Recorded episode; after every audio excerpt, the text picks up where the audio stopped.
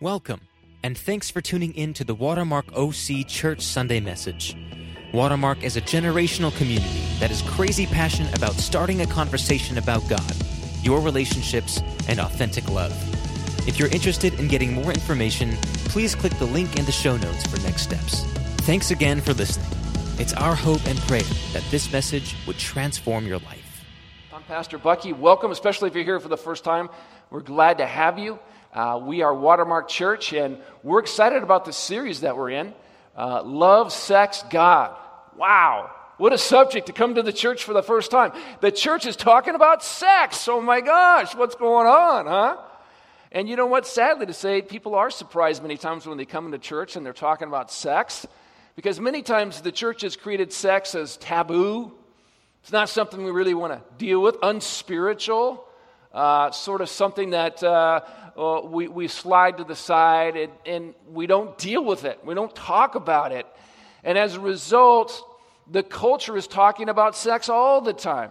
The culture is bombarding us with messages and images through advertising and the media and popular icons and telling us what human sexuality is and what it's all about. And sadly to say, because the church has been not talking about this, we have a whole generation of folks in the church that have grown up without the biblical worldview on human sexuality.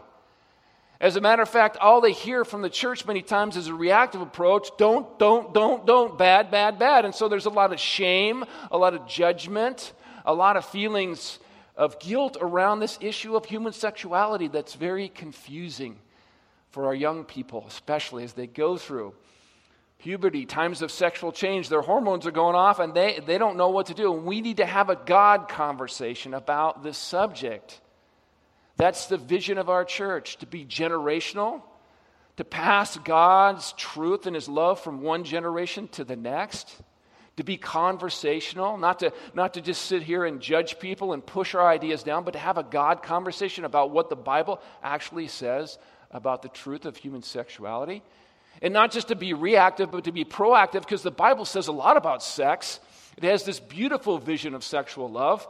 And so we don't just want a piecemeal approach, we want to give you the whole counsel, a beautiful perspective of what God thought of when He created mankind and gave us the gift of human sexuality. And so we've asked you guys to think about it. If you have questions, you can email those questions. Uh, watermarkoc.org, our website, site backslash questions. And you can email your questions. We'd love to answer them as we go through this series and address some of the things that are on your heart. Uh, one of the questions we got last week was What does the Bible say about same sex attraction? What is Watermark's church on homosexuality? That is a great question. It is a hot topic in our culture. It's being widely debated in political circles, social circles. It's talked about all the time. It is a, a big conversation for the young folks that are growing up in our church. And we want to talk about that in an authentic, loving manner. We want to let the Bible and God's story speak for itself and let wisdom uh, give us an understanding for how we are to move forward with that. I'm not going to answer that question today because in the next few weeks I'm talking about God's design for marriage, and that's going to be a great place to put that topic in. But what I would say, if you have a loved one that's struggling with same sex attraction, if you're wrestling that, with that yourself, you are welcome here to Watermark Church. Sec, uh, you know, homosexuality is not some special issue that you're not welcomed at the door because you have these issues, these desires, and you're struggling with them. We are all fellow strugglers on this journey to understand human sexuality. Whether we're heterosexual, whether we're homosexual, we've all been affected by this topic, and there's a lot of hurt and a lot of pain. And we want to be a place of healing community and redemptive love. And so you're welcome here. You're welcome to be safe, to ask your questions. Many times the church has come across as judgmental towards the homosexual community, and forgive me as a pastor for representing that to any member of the homosexual community because I want to have a dialogue that's loving and authentic. I want to be respectful. Even if we agree to disagree on the issues and the outcomes, we still want to do this in a gracious and Christ like way, and we still want to point people to Jesus. And the last time I remember, this is the club for sinners. It's not a hotel for perfect saints. This is a club for sinners, and we are invited to this table and to follow Christ and his redemptive love. And we're all dealing with desires that we're trying to submit to God and the Holy Spirit and be sanctified in the love of Christ. And that journey is open to everyone. And so you are welcome and invited to the conversation, to the struggle, and to the desire to ultimately follow Christ. And let's look at this opening statement. The book Song of Songs, that's what we're in, that's what we're using as our text. And we're jumping off of this. Last week we talked about in our opening statement that, you know, the Bible opens with a bold statement about human sexuality and love, and the Song of Songs is celebrating that. There's not an introduction to this book, we go right into a bold statement. Physical attraction and sexuality is good, right? In, in, this, in this love poem that's 3,000 years old, we have three characters he, she, and their friends. And she opens up, which again is unique in the ancient world. She's creating the dialogue. Men were the ones that usually created the dialogue, but she is creating the dialogue and she is saying, Let him kiss me with the kisses of his mouth. Boom, right there. For your love is more delightful than wine. Pleasing is the fragrance of your perfumes. Your name is like perfume poured out. No wonder the young women love you. That's what my wife says to me all the time. No wonder the women love you. Yeah. I wish. Let us hurry. Let the king bring me into his chambers. See, the book opens with this amazing statement that sexual attraction Physical desires have been given to us by God, they are good. Right? Last week we went back to the creation account. If you didn't listen to it, you can jump on our podcast and get the full tape. But I just want to summarize a little bit what we said last week. The book of Genesis says that we were created as mankind not to be angels. Angels are beings that we learn about in the scriptures, and they are supernatural beings, right? They have a spiritual consciousness, but they don't have a body. They don't have a human body. And so we weren't created to be angels, but we are also not created to be animals. When you look at Genesis 1, it says God creates every living thing, all the animals, and then there's a pause, and he says, and then he creates mankind uniquely in his image. So, the opening account of the Bible is that we're not created to be angels.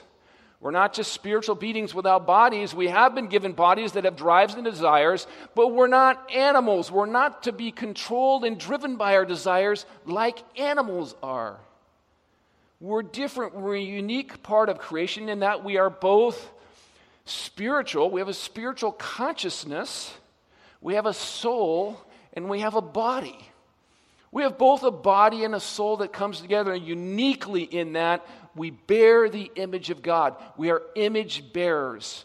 And the first commandment is to mankind in bearing that image is to rule, subdue the earth, and to multiply, right? It is good. Go at it. Be fruitful and multiply. Sex is good. Sex is a gift from God to mankind and we were created to be fruitful and multiply. We bear his image in the way that we produce, reproduce, and the way that we come together in the sexual acts. And that sexual act is placed in this beautiful covenant commitment.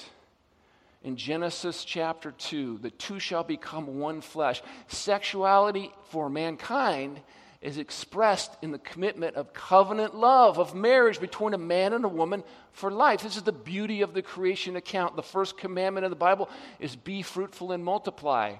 And so, what the Bible says is the body is good, sexual attraction and desire is good, but for mankind, sex is more than just animal desires, right? It's more than just a body thing. It's just more than just a fulfillment of, of release and, and, and sexual ecstasy. It is more than that because you're more than a body, you're a body and a soul. You're complex. You have a spiritual awareness. You're deeper than just the body. And so, sex is more than a body, and attraction goes deeper than the skin. Look at her opening comments about this man. She says, Yes, let him kiss me, right? I'm, I'm in love. I'm in love. I'm in love with the size of you. Is that what it is? Ed Sheeran, I'm in love. Am I doing it right? I'm in love with the size of you. She says, I'm, is it shape or size? shape. I never get it right. I'm in love with it. I try to sing this to my wife, and I always get the word wrong. Doggone it.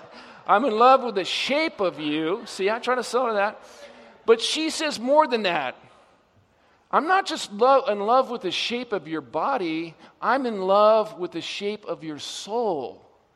Because she says, Your love is intoxicating, and your lovemaking is more delightful than wine. Pleasing is the fragrance of your perfumes. Your name, not just your body, your name. Most people think this is Solomon. Your name is like perfume poured out. No wonder you, the young women are attracted to you because you're the, more than a body. You're a body and a soul. You're a man who has a name. What does she mean by that?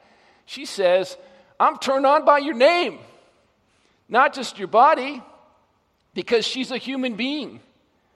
And sex is more than the body, it's deeper than that. It's about the soul. And there's things about people that attract us that are different than animal sex, is that we're attracted to the inner quality of a person and their character.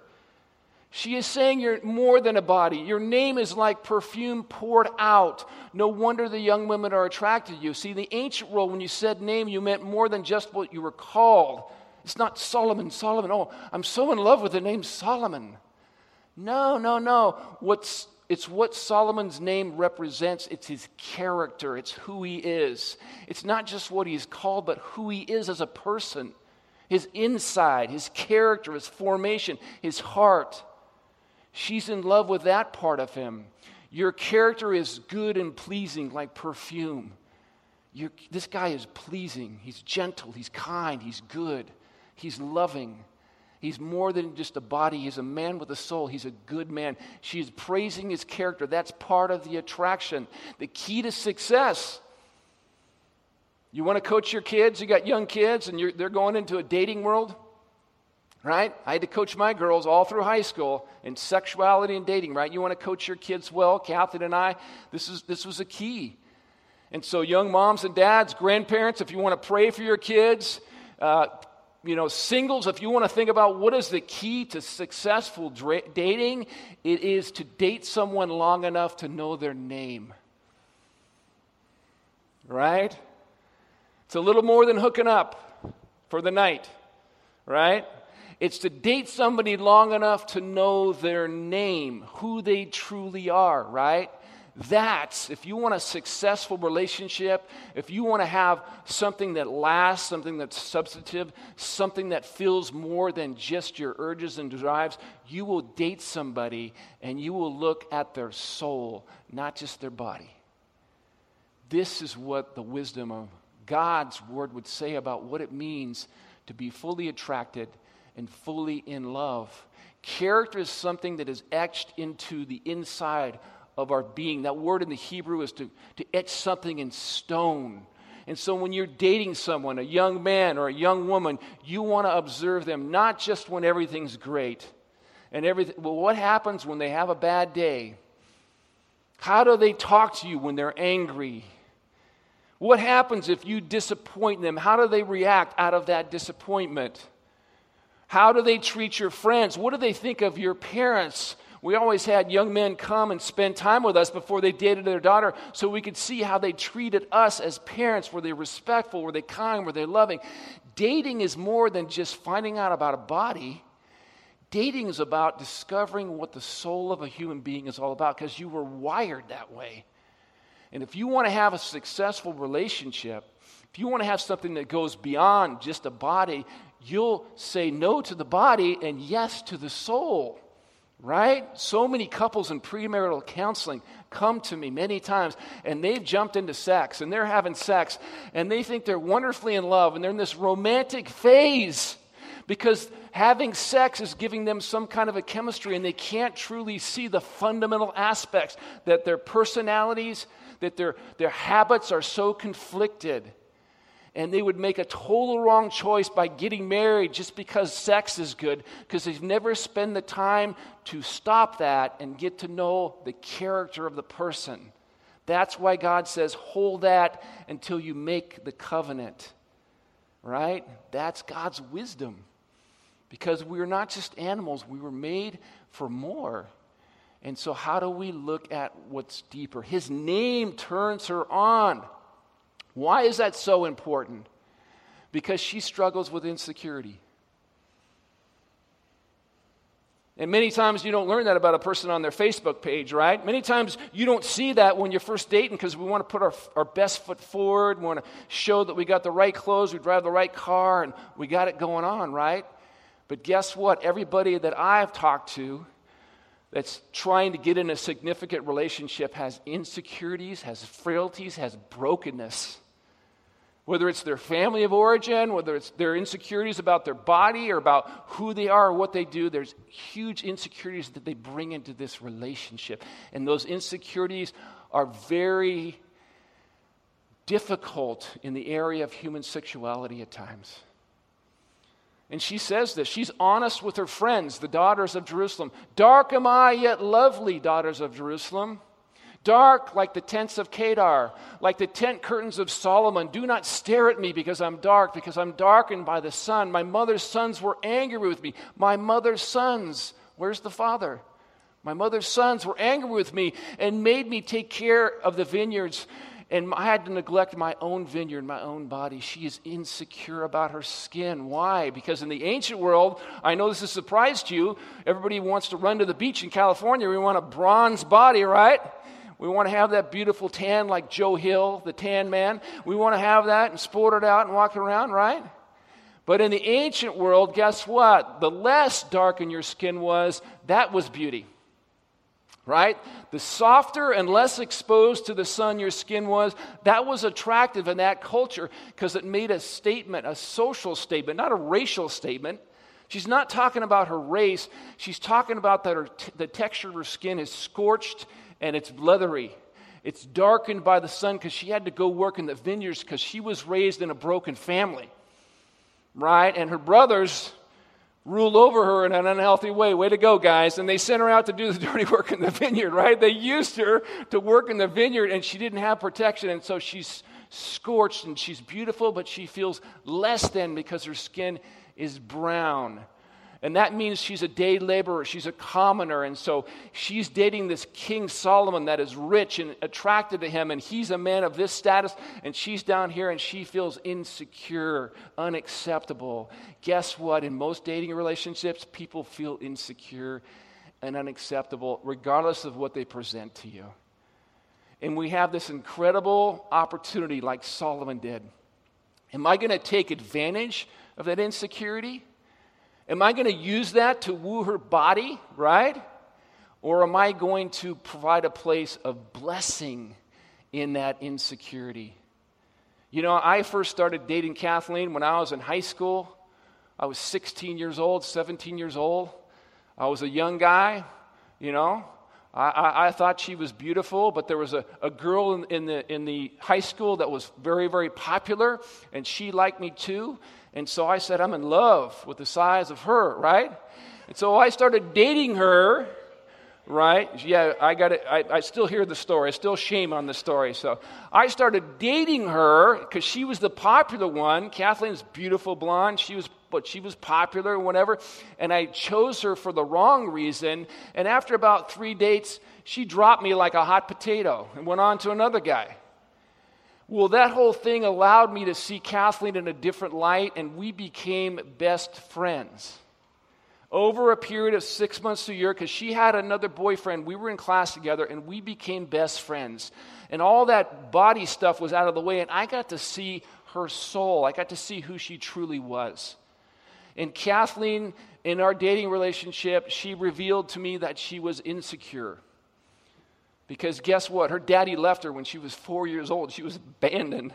She lived in a very abusive family. And she was broken.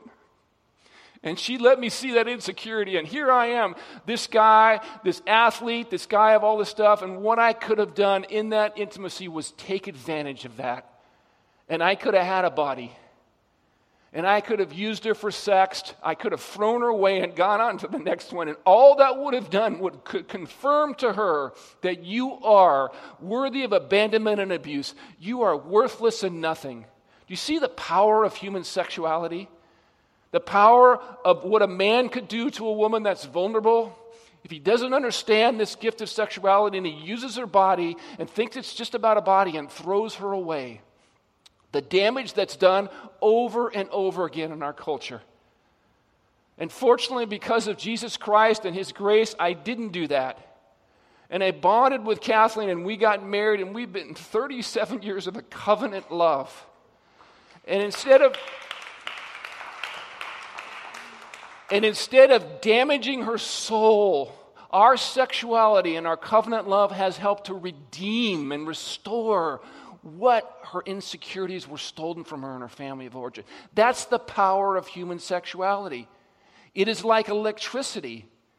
You know, in this building, electricity allows you to see the screen, the lights are on, there's air conditioning. It is a life giving thing. But guess what? It's also in a protective conduit, right?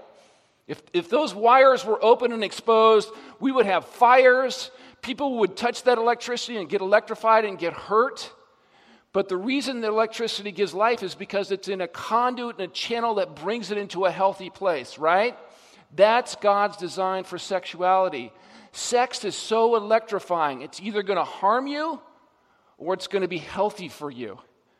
And where is it healthy for you? In the conduit of covenant committed love. That's what it was designed for. You take it out of that, it's so powerful, you're going to destroy and hurt people's souls with it. You're going to do damage to your own inside. It's not just about a body, it's about a soul. And Solomon has this vulnerable woman, and guess what? He doesn't take advantage of her. He courts her and woos her, and this is what he, she says about him. This is how attractive. It's his name, it's his character. His name brings blessing and securities. He's a man of character. He understands God's plan. And she says, My beloved to me is like a sachet of myrrh resting between my two breasts. Now, again, in the ancient world, uh, we didn't have CVS. We didn't have a, a, beautiful department store, so women couldn't bo- go and buy perfume readily, right? So they would take resin and put it in a bag, and they, they'd put that around their neck. And then when things got hot in, their, in terms of their body odor, that would heat up the resin, and it would elicit this beautiful smell of perfume. And so he is like a sachet around my breast. He brings out the best in me. When I'm with him, he draws out the best in me. He's not negative, controlling, judgmental, angry. He's drawing out who I am as a person, the best of who I am. Again, she says, like an apple tree among the trees of the forest is my beloved among the young men. I delight to sit in his shade. What a beautiful image, right? On a hot day in California, what are you looking for, right? You're looking for that shade. She says, My beloved provides a shade. Where's her insecurity? Her skin, right? The sun has scorched my skin. I'm insecure, but when I'm with you, you provide shade. You don't scorch me. You're a shade for me. You allow my insecurities to be known, and you accept me for who I am. It's a great place of vulnerability, safety, and security. Because he's a man of character. He's more than a body, he's a soul, and he's leading with his character, and he's bonding with this woman before he jumps in the bedroom. This is the way God designed human sexuality. This is the way God designed us to come together in covenant gov. This is life bringing. You know, the, the sexual ethic of the world is consensual. Have sex whenever, whatever, whoever. As long as it's consensual and safe, have at it because you're just animals. You know, it would be wrong to want you to fulfill your desires in a relationship of covenant love. It's consensual. That's what the, that's what the world says. That's what science just says, without spirituality. But the Bible has a whole different, beautiful story. Love is not consensual, it's covenantal. It's, it's given to us in a, in, a, in a covenant relationship of commitment, and then out of that commitment is it is a celebration. And because of that, there is greater depth of understanding, intimacy, and healing. He brings out the best in me. In the places I feel ugly, He makes me feel accepted and welcomed and loved. I am safe and secure in His love. What does it mean to be the person that is cultivating the character that would be said of you as a man, ah, his name is like perfume. Or be said to you as a woman, Her name is like perfume to me. I'm intoxicated by who she is more than her body, but also her soul. Right? What would it mean to be say, She's like shade, she's a shelter to me? He's, he's like a shade structure in the storm. I feel safe and secure and welcomed uh, by his love. What is, how do we cultivate that character in our, in our preparation and our dating? How do we cultivate that character in a marriage, right? Some of us have gotten married and we didn't have long enough really to understand a person's name. but now we're married to this person and there's struggles and there's difficulty and hardship. But God wants to redeem your name. How do you do that in a marriage relationship where you're struggling and wrestling? I want to go to a passage in the New Testament. We'll end with this. But what the New Testament tells us, and this is the book of Ephesians, that God came and sent his son to restore our image. Our image was broken in the fall. We walked away from God, and our image broken. And G- he sent his son Jesus to die for us to restore that image of God in us to its rightful place. And now, as image bearers in Christ, we have the ability to submit our desires, we're not just animals, to something that's higher inside of us. And the Bible calls that this intimate relationship we now have with God through the Holy Spirit. And so now, so now we bear his image by submitting ourselves to him and letting his spirit move in and through us in all the places we go where we live, work, and play in our relationships. And the book of Ephesians is celebrating that and giving this general principle. The disciples of Jesus are cultivating this character, right? That is safe, that is loving, that is a blessing. And the Bible says that is a regular practice of a disciple right? To look at other people and to place their well being above our own, right? A disciple of Christ, like Solomon, he came to that relationship and he placed the well being of this woman, her insecurities, her need to be loved unconditionally above his own sexual desires. He had them, but he submitted them to a bigger plan and a bigger story. That's what it means to bear the image of God. It doesn't mean you deny that you have sexual desires or that you're a man or a woman. It means you learn to submit those to a higher calling. Instead of following your own desires, Ephesians says, instead be filled with the Spirit, speaking to one another with psalms, hymns, and songs of the Spirit. Sing and make music from your heart to the Lord. Always give thanks to God the Father for everything in the name of the Lord Jesus Christ. Submit to one another out of reverence for Christ. This is giving the evidences of what it means to be filled with the Spirit. It changes the way we speak to one another, in our posture. Our words are about more about them than it is about us. It changes the way that we, we worship God. We thankful, we honor Him. It's more about Him than it is about us. And it changes the way that we deal with people in relationships. We have this posture of submission. It says, the regular practice of a disciple who's being formed in the image of Christ is to be submissive to one another, to place their well being above that of our own desires, even, right? And so the evidence of the Spirit's filling is the fact that a disciple will be submissive. The word submission has been misunderstood in the Bible many times. When you talk to many people, when it says submission, the woman always says, Oh, you want me to be a doormat and a slave, right? That is a total misapplication of what Paul's talking about. Paul's not talking about being a slave, being beaten down, abused, and abandoned. And many times this verse has been used to really abuse women. And that is not what Paul is talking about here. This word submission means to organize something in an orderly fashion something under something else. It is used in military battle. As we organize our system of defenses, captains, we organize in an orderly fashion one thing under another, right? The chain of command, right? It's used in a, in a, household to organize a household, the way a household is organized, to organize something in an orderly fashion under something else, right? As a matter of fact, we all submitted when we came to Watermark today. We all did. So everybody submits, right? When you come in your car, everybody probably drove a car, And if you're like me, you wish you had a magic wand and every red light you came to, you could go green, green, green, because that's my desire. I want to get where I need to go as fast as I can. If I had a wand, does anybody want a green wand? You come to every street light and go green, green, and go right through. But I can't do that when I come to Watermark, right?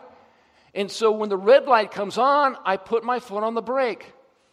I willingly submit my desire to the traffic laws of California in an orderly passion under that for the common good of everybody. So people don't k- kill, I don't kill somebody in the intersection, right? That is the idea of submission.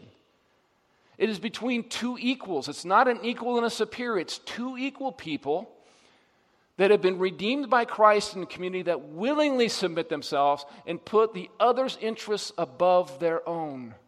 That is the character that is cultivated in a Christ follower, and that's why someone would say, I love to sit in their shade. I love to hang out with them. I love their name because their name is about blessing. They're the kind of person that comes to serve and to love. This is the general principle for a disciple of Christ. And guess what Paul does? Paul applies that to marriage. And as he does, he says, Women, submit to your husbands, right? It's right out of the flow. It's not a separate thing just reserved for wives. It is the general practice of all disciples. We are all to practice mutual submission. Wives, do this for your husbands in marriage. That's the application. Wives, submit yourselves to your own husbands as you do to the Lord. For the husband is the head of the wife. Why? I like that. That means I'm the master and commander, right? That means I'm in control. That means I get to make all the decisions. That means I have this, and I punch this, and my wife says, Yes, yes, yes. Is that what that means? No, no, no, no, no. That means something totally revolutionary. Submit to your husbands because the hus- husband is the head of the wife as Christ. Uh oh, as Christ is the head of the church, that's a whole different understanding of headship and submission that we need to understand as mankind and as men, right? Of which he is the Savior. Now, as the church submits to Christ, so also wives should submit to their husbands. In Rome, this was assumed. All women were submissive. It was the way that the culture worked. The only thing a husband owed a woman in, in, first century Rome when this was written is a roof over their head, for a couple of meals a week, and the, the ability to bear him children. That's all Roman law required of a husband. Give her a roof, give her some meals, and let her have some babies for you. That was all that was required in Roman culture. Mistresses, they were assumed. Affairs, they were assumed. That's what the culture blessed. Uh, handwives, they were for service. Wives were just to bear children. So this is not a revolutionary statement to women in the they would not be offended by this. Yeah, sure. Well, I've heard this a thousand times from my husband, right? But what is revolutionary is the call to the men. The call to the men is three times as much instruction. The call to men is headship, not compared to master and commander, but compared to Jesus. That is a statement of revolutionary love because this is what it says to the men. It is a radical call of submission love. Nobody in the first century would say, Husbands, love your wife. No one would have said it, no one would have written it. You know, this is why women flocked to Jesus and men resisted him. Husbands, love your wives just as Christ loved the church and gave himself up for her, to make her holy, cleansing her by the washing with the water through the word, and to present her himself as a radiant church without stain or wrinkle or any other blemish, but holy and blameless. In the same way, husbands ought to love their wives as their own bodies. He who loves himself, after all, no one has ever hated their own body, but they fed and they care for their body just as Christ does for the church, for we are members of his body. This is the radical call. Men, we want to be the kind of men that our, our wives say, Hey, I delight to sit in his shade. He has a name that is pleasing and fragrant. If you want to date a woman uh, that is going to delight in you and that wants to be connected to you at the soul level, this is the regular posture of a disciple to cultivate an attitude of submissive love and this is the call the call of sacrificial love. And in marriage, then, when we do this together, when we actually take human sexuality and put it where it was created to be, and we actually practice submission, what we do is we become a love poem. We tell the world the beautiful story of God's redemptive love. Because for this reason, Genesis 1, we, 2, we talked about this last week. For this reason, a man will leave his father and mother and be united, covenant, and the two will become one flesh. This is a profound mystery, but I'm talking about Christ and his church. You see, men and women, we were, we were made for a bigger story, to tell a bigger story. In our marriage, in our covenantal love, in our sexual union, we're telling the story of the gospel to our children. We're going to a world of insecurity and fear and judgment for, and body shaming. Look at what happens on the internet feeling less than, feeling controlled by having to give their body without any commitment. And we tell a different story when we embody the gospel and we live in covenantal love. We share that God is gracious and merciful and loving, and He is with us both now and forevermore. That's the gospel.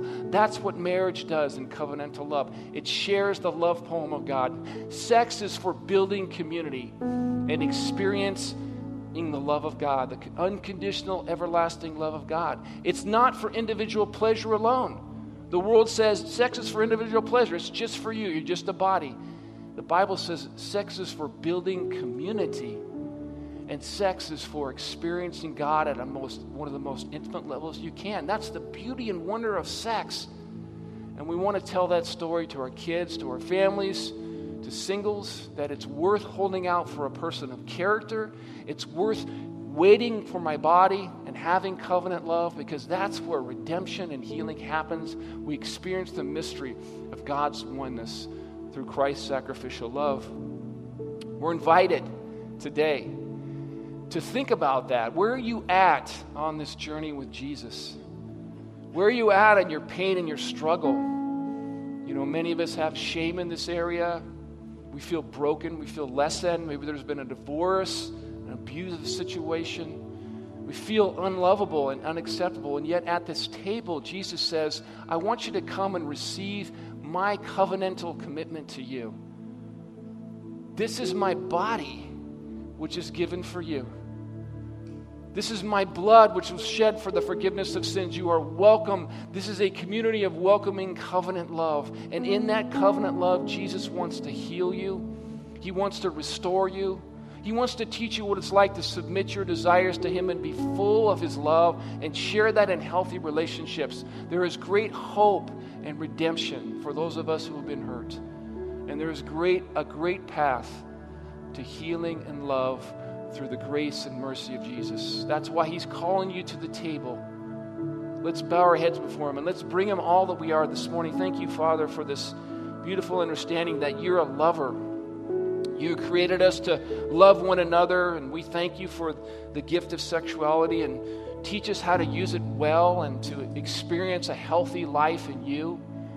But Lord, show us how we might submit our desires ultimately to you and, and allow you to heal us in your grace.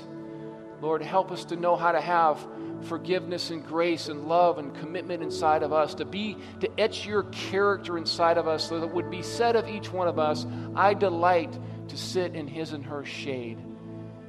His name or her name is wonderful, and that only is because your name is wonderful, Jesus. And so we accept your body and blood, we receive your grace and your forgiveness. Continue to heal us and help us to live out the gospel in healthy relationships in your body. And so heal your church today and bless us. We thank you for your love. In Jesus' name, amen. Come and take communion and worship with us as we end our service together. We have four stations. Grab a piece of bread, dip it in the cup. If you want to pray on the side, many people are praying and just worshiping. This time is yours to be with the Lord. We hope that this message has challenged and encouraged you. If you need prayer, would like to join a small group community, or are interested in partnering with our work throughout Costa Mesa and Orange County, please go to watermarkoc.com. We would love to start a conversation.